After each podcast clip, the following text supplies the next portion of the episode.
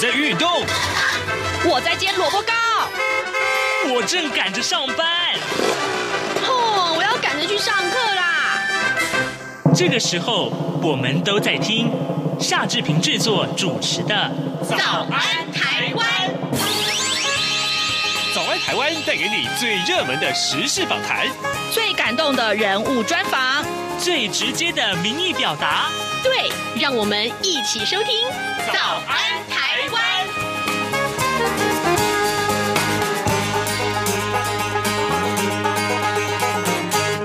早安，台湾！我是夏志平。今天是二零二一年的九月六号，星期一。今天呢，呃，志平要在德先生这么说这个单元里面跟您探讨这个法律问题。我不知道各位听众有没有提出过国家赔偿的申请呢？这个呃，怎么样去提出申请？还有就是呃，赔偿的这这些要件怎么去处理啊？呃，我相信是大家呃，母萨萨，就是这个可能并不是那么的了解。而行政院的。院会在上个礼拜通过了国家赔偿法的修正草案，将来还要送到立法院去审议。那这个修正到底有什么样的改变？对于人民的权益啊，呃，法治的权益有什么样的影响呢？待会儿我们要跟您连线真理大学法律系吴景清副教授，我们请吴老师跟大家来解说这个话题哦。哎，这个事关你的权益啊，所以请你一定要仔细收听。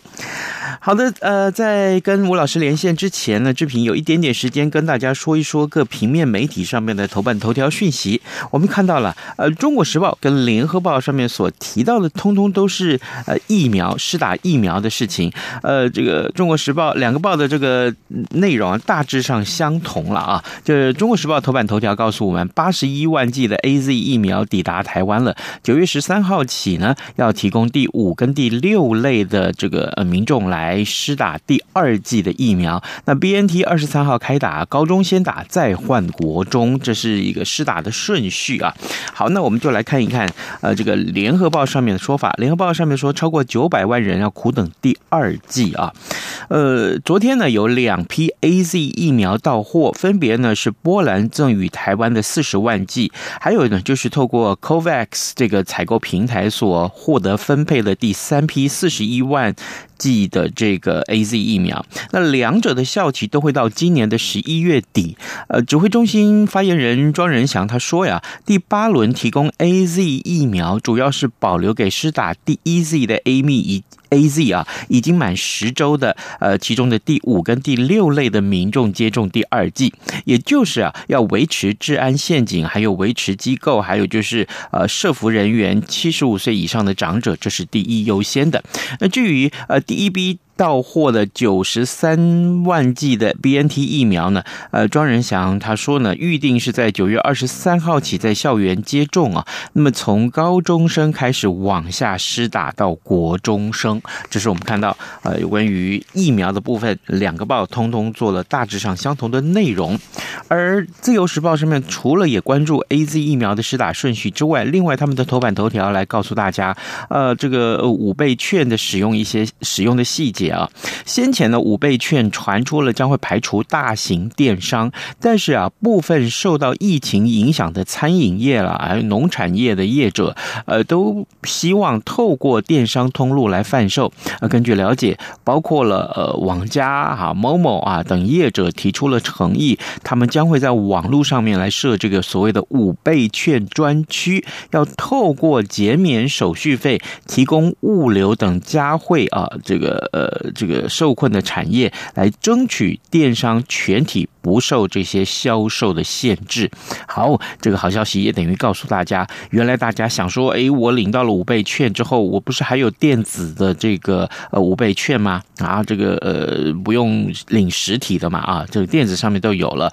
那呃，这个现在怎么办？呃，如果你习惯上电商去买的话，其实这也是一个好消息。啊，另外，《自由时报》的头版啊，也有这则消息啊，也跟大家分享一下，就是台湾的这个家户啊。呃，这这个变化的情况，受到晚婚少育的影响，还有高龄化的影响，那么家庭形态啊，逐渐的转变了。主计总处的调查，国内家庭的形态以父母跟未婚子女组成的家户是最多的。但是呢，但是呢，二零二零年呢，已经降到两百四十五点五万户了，占百分之三十点六，比二零零一零年减少了二十点一万户。那么，另外受到瞩目的内容就是单人加户呢，则有两百零八点五万户，占百分之二十六，这是居第二名。这十年内呢，呃，十年以来增加了。呃，这个四十五点五万户，可见呢，这是一个很重要的转变哦。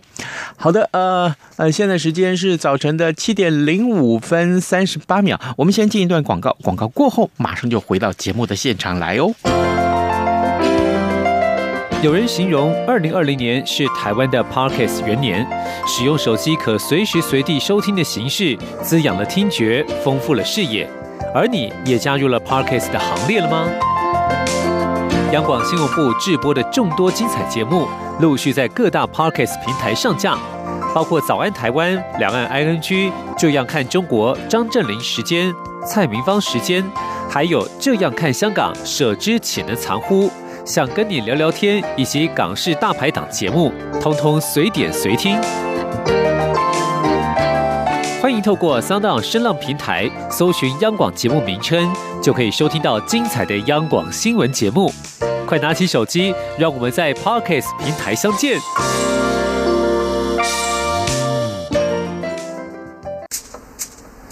早安，台湾，你正吃着什么样的早餐？吐司加火腿蛋，咬一口，然后收听中央广播电台。德先生这么说。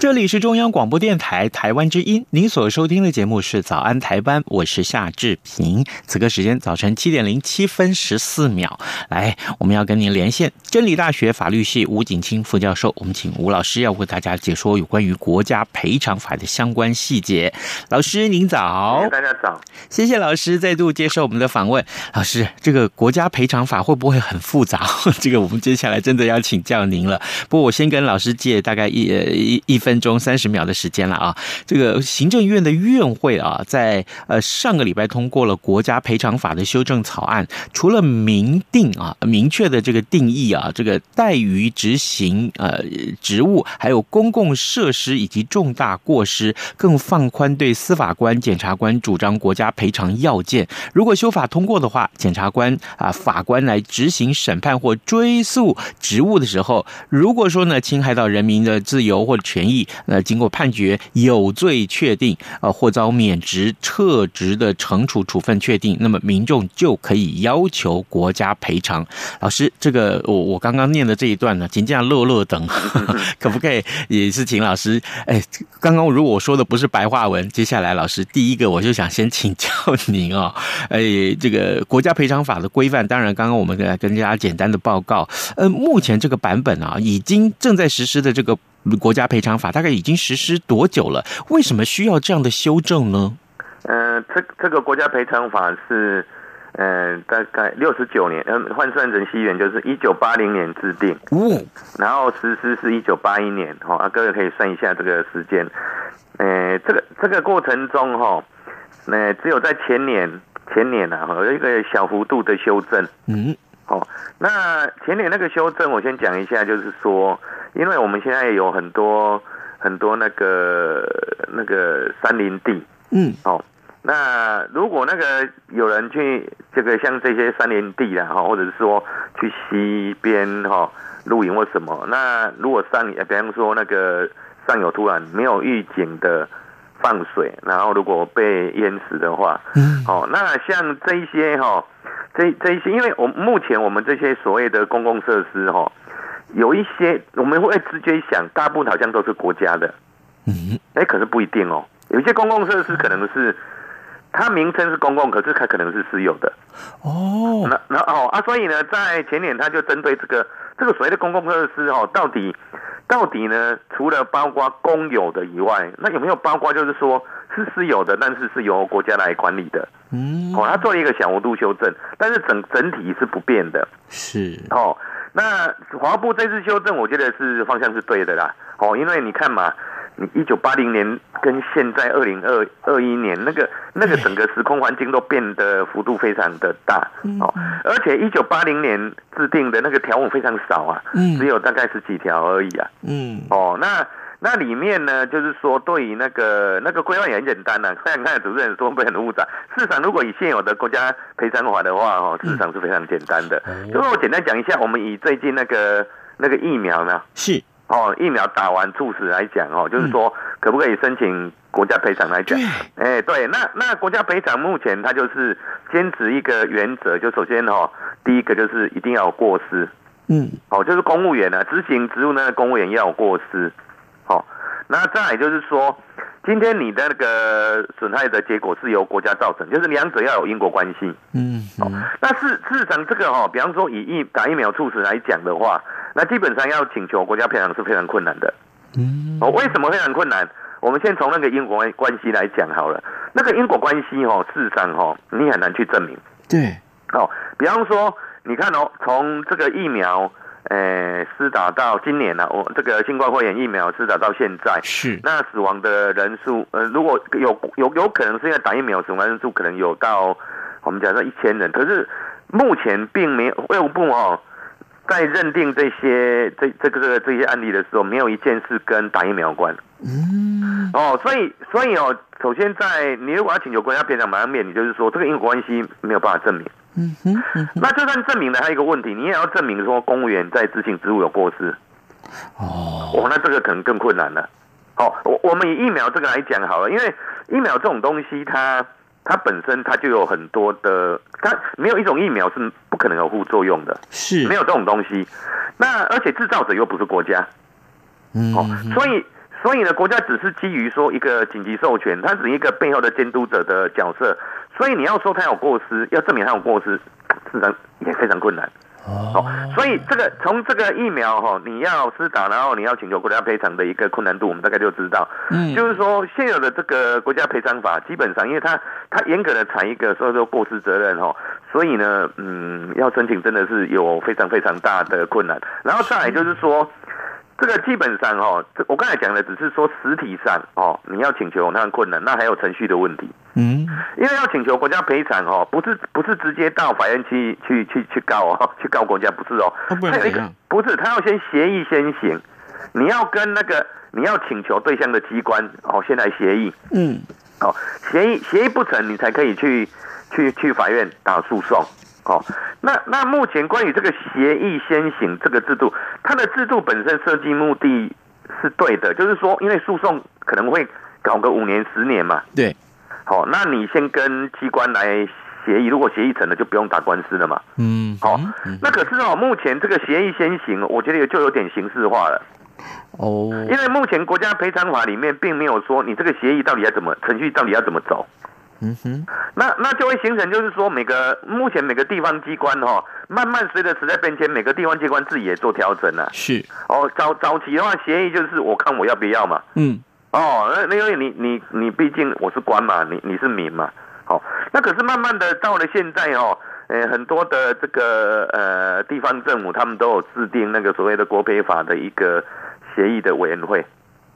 嗯，哦，就是尽量。不要让让人家觉得说这个协议好像是空的，好像是说我官说了算，然后就找一些外部的委员进来，嗯，然后来来审议啊。不过哦，这个基本上这个因为不是法定的，嗯嗯，哦，所以呢还是看看各机关自己哦要不要这样做哦。所以所以呢，这个这个协议往往目前看起来好像有的时候意义也不大，但是你一定要走走这一关才能去诉讼。好，那更不要讲到了诉。到了诉讼，这个这个本来哈，你是告官，照理来讲应该是走行政法院这边，可是目前的规定是你走民事法院。嗯，这没有汉格吗？这个当然当然觉得很奇怪啊！哎，这个应该是行政人管的，那这个就涉及到就因为国家赔偿的。这个这个这这一类的诉讼，它跟民法的侵权行为的损害赔偿比较像啊，嗯，所以目前还是把它放在民事法院了，嗯，好，但是大家都会觉得怪哈。好，那如果先不要管哪个法院管，进进入到诉讼以后，因为你我们在，因为它原则上是要是诶适用民事诉讼法的一些法则，好，嗯，啊，我们常常听过一句话，啊，民事诉讼三幺幺，举证之所在就是什么？嗯败诉之所在。对对对对哈。那因为他放在民事法院嘛，嗯，他而且要他原则上适用民事诉讼法这边，好的一些审理或证据法则，哦，所以变成说我刚才讲的就是说，如果你要告国家的话，你要告国家，你去打打到民事法院哈，你要证明说有这个因果关系，而且你要证明公务员有过失，嗯，那我刚才就谈过那句话嘛，好，因为你要证明那个因果非常的困难。那你要证明公务员有过这更困难了，为什么？嗯、因为所有的资料都掌握在国家这边，嗯、啊，你也没有那个专业，是，所以哦，请请一旦到了诉讼的话，哈，也也呃，这个目前呢，哈，普遍一旦到了法院，那个那个国家。呃，那个赔偿的诉讼，那个、那个、那个、那个，大概都不不不打个五年，甚至十年，那个是的，这个都是基本款的。那可是人民的权益耶，怎么办？对，那那所以呢，基本上我觉得就是我刚才讲嘛，法务部修的方向是正确，只是说问题你要怎么修？嗯，哦，那我我刚才讲就是说哦，你你首先第一个哈，就是说针对那个。那个过失责任这一点，因果关系这个证明，当然了哦，因果关系这个部分哈，嗯，可能要法院自己去调整了。是，哦，法院调整就是说，因为我们在在这个现在那个侵权行为的的那个赔偿责任哦，它原则上也是过失责任，可是慢慢哦，它在民法里面有一些类型哈，嗯，它是会把那个那个举证责任做一个转换的。哦哦，比比方说像。像那个那些哦，比方说，如果是危险危危险源，嗯，哦，如果你拥有一个危险哦，比方说像核核电厂，嗯，哦，那基基基本上因为你这个呃危险源的关系，所以如果说附近的这个居民他可能罹害的比例比较高，那他来对比方说这个台电球场的时候，嗯，那这个时候呢，就会有一个我们基于危险监督会有一个举证责任的转换，就是我们先推定台电有过失，嗯。然后，如果如果台电呢要要说自己不用负责，那他就要举证证明说他没有过失。哦哦，这个就是一种危险责任用举证责任的转换。是哦，然后然后然后可以让，因为毕竟哦，像这类这一类哈、哦，请求请求公赔这种，官官比较大嘛，嗯，人民比较弱势嘛，所以你你要的这个部分哈、哦，当然在国家我觉得也可以。做这样一个一个调整呐、啊，嗯，啊，更重要的是说法院的态度可能也要怎样，也要转变了哦。是，那可是针对这个部分哈、哦，我看一下这一次法务部是没有没有针对这个部分是没有没有讲的、啊。为什么不讲？哦，那 我不是他他也是要坚持过的，因为如果说要做转换的话，嗯，那可能法务部认为说国家的责任就就怎样，呃，就哎，那因为他要举证在国家责任，这个也这个也很困难啊。啊，但所以当然对人民绝对有利，因为因为这样的话，我就不用、嗯、不用不用举证嘛，对对不对？哦，那相对来讲，对国家的负担就会怎样？加重。哎，对，就是加重。所以这个部分是没有。不过反倒是他在某一个部分哈，他有稍微做一个定义哈，嗯，就是说传统上我们印象中，哎，所谓的国赔好像就是说国家这个公园执行处做了什么而我受害，嗯、但是哦，老实讲，到了现在哈。我们我们在国家赔偿的诉讼案件里面比较常看到的，反正不是这种类型，哎，是国家不做什么造成我被害。哦，哎，这个这个哦，在一九我忘记了，一一九八四年是不是还是一九哎一一九九九四还是九五年？嗯，台中哦，哦那个很久了哈，台中有发生一个那个火灾，就威尔康事件。嗯，整个餐厅火火烧，然后。哦，烧死了大概六六十几个吧，嗯，哦，六十几个人嘛，哈，对，那那那个事件当然直接造成这些死伤的，当然是那个那个店的老板嘛，嗯，哦，因为他那个火火太大烧嘛，是，可是当时也衍生出一个问题啊，后来发现到说，哦，哎，你那个消防单位没有没有没有没有去确实的去检查那些什么。防火的一些设备，嗯，哎，那这个就是国家的不作为嘛，嗯嗯嗯，哎，啊，国家的不作为造成人民损害，那国家要不要负赔偿责任？嗯，哦，那那在那个时候就形成一个，就就当时就引起一个争议，还有大法官解释哈，就是说，因为哦，它有很多的造成这个失火有很多的原因嘛，嗯哼，那最主要原因还是那个老板嘛，是，哦，我们直接想的，那可是呢，你要想啊，有股啊，那个老板他一烧他就破产了。嗯哼，对啊，那国家比较比较可能去赔的是国家，是。不是吗？对。对不对？哦，所以在这种情况之下，那那个大法官解释，它里面就讲说，哈，哎，如果是国家不作为，那到底什么情况下应该要负赔偿责任？哦，那他就提到，就是说，哎，如果哈法律有规定，你有这个作为义务。嗯哼，哦，啊，你而且你没有裁量权的话，那基本上你是要负国家赔偿责任的哈。嗯、所以呢，这一套解释很久了哦，我想二三十年前。是那可是这一次的法务部就把这个大法官解释里面的那个精神直接放在法律里面。哦，哎，他至少他没有没有讲没有做刚才那一种呃举证责任转让都可以，可是他至少有有针对这个部分，他做了一个定义。哦，哎，可是老师啊，那上个礼拜通过的这个呃版本里面，那照您刚刚的解释，我们再这样子来看的话，那会不会就是以后通通变成公务员的责任了？那大家不敢当公务员了，因为你还是要证明不作为跟你被害结果的因果关系啊。哦，啊，我刚才讲啊，这个举证责任没有转换啊。嗯嗯嗯，你人民还是要你你虽然哦那个你你那个他不作为，好啊，跟你备案结果你就可以提诉，可是你证明那个因果关系，它基本上就是我们诉讼法里面最难最难的一个部分呐。举证责任没有转换，哎，没有转换啊，你你还是要去你还是要去去举证这个部分呢，啊，这个非常困难啊，嗯，尤其是他不作为的时候啊，是。你作为。作为要跟你被害结果因果关系，这个证明就已经困难了啊，更何况是不作为。那有没有可能这个举证责任不要给人民呢？对，那就是要在国家赔偿里面直接明定嘛。嗯，啊，但是我说，国家不不应该。没有走到那么前面，因为国家的话，国家的负担实在，我也我也认为实在太大哦。只是我想要怎么去调整这个问题啊？对对对，哎老师，呃呃呃，好，来，各位听众，今天呃，志平为您连线访问的是真理大学法律系的副教授吴景清吴老师。我们请吴老师呃，在节目中跟大家来解说啊，国家赔偿法。目前大家看到，也许大家哎，你一定会觉得很关心的话题是什么？是呃，施打疫苗，万一啊，这个呃，这个。亲人的这个呃这个死亡发生死亡的个病例个个案的时候怎么办？你可不可以去申请国家赔偿？其实我们在网络上听到很多或群组里面说啊，这个为什么不申请国家赔偿了？哦，原来是这样看待这个话题。但事实上呢，我们的出发点原先是要讨论的就是行政院的院会在上礼拜通过的这个修法。那其中有个重点，老师，接下来我想请教你，我们的时间可能不多，就是那这个他们说这个会不会影响到大家未来当这个人民法法官的意愿，这个是怎么回事？哎，就是说哈，这一次的修法也把那个本来在法官、检察官哈，如果他们呢侵侵害人民的权利的时候，对，那现有的法条是规定说，他们只有犯刑事上的犯罪确定了，国家才要赔偿。嗯，好，那他这次修法呢，也把这个法官包括到二零二三年一月一号实施的国民法官，对，还有现在已经有的。那个惩戒法官、检察官、职务法庭的参审员，嗯，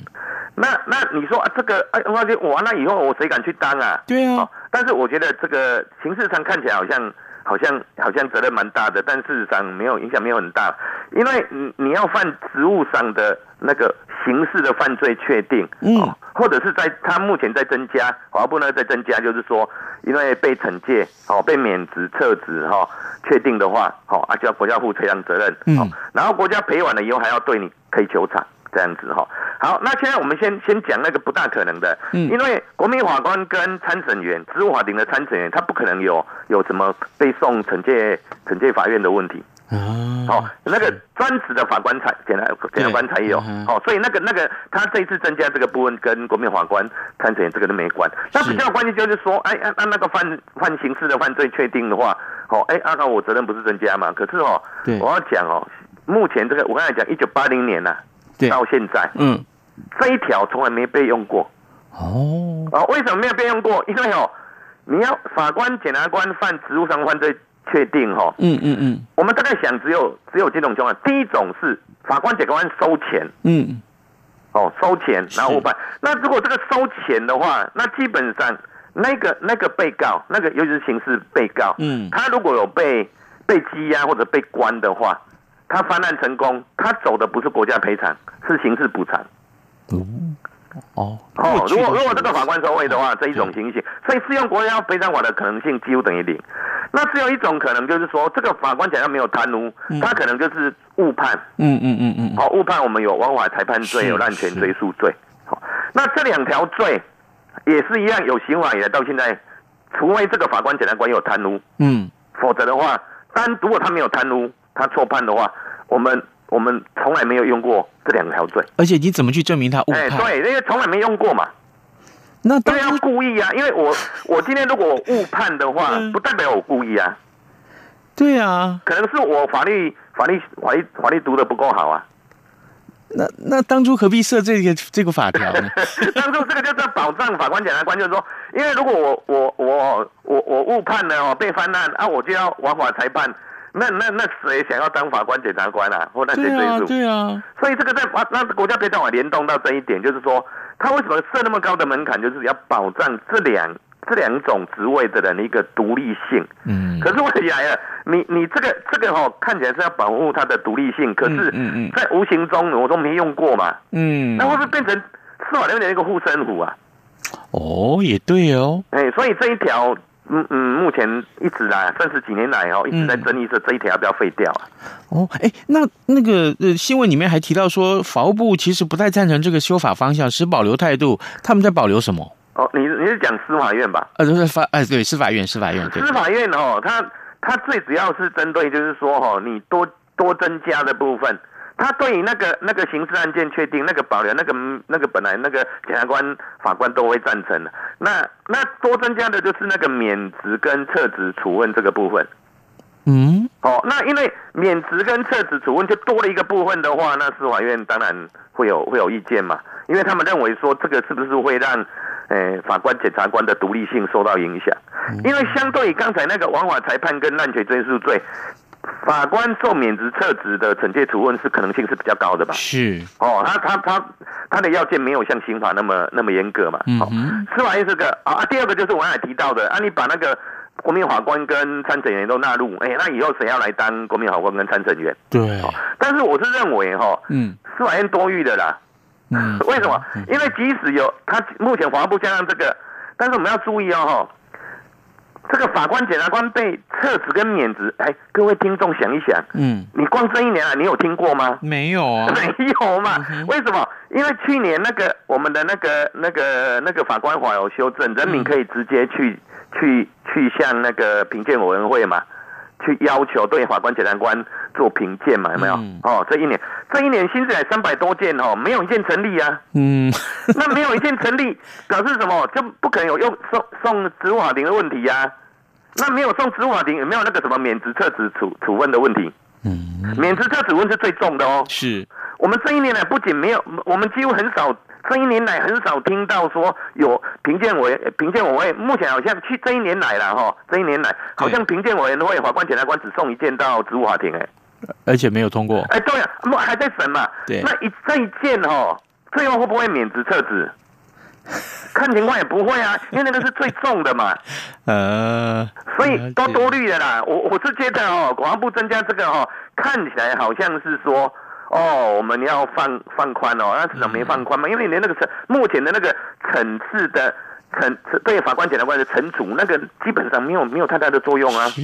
好。了解了，诶，各位听众，今天早上志平为您连线访问的是真理大学法律系副教授吴景清，我们请吴老师呢为大家来解说行政院的院会上礼拜通过了国家赔偿法的修正草案，这当中有哪些呃值得讨论的细节？还有呢，就是我们看到的新闻里面啊，这个呃其实有一些呃司法院来讲的疑虑，或者说这个修法之后呃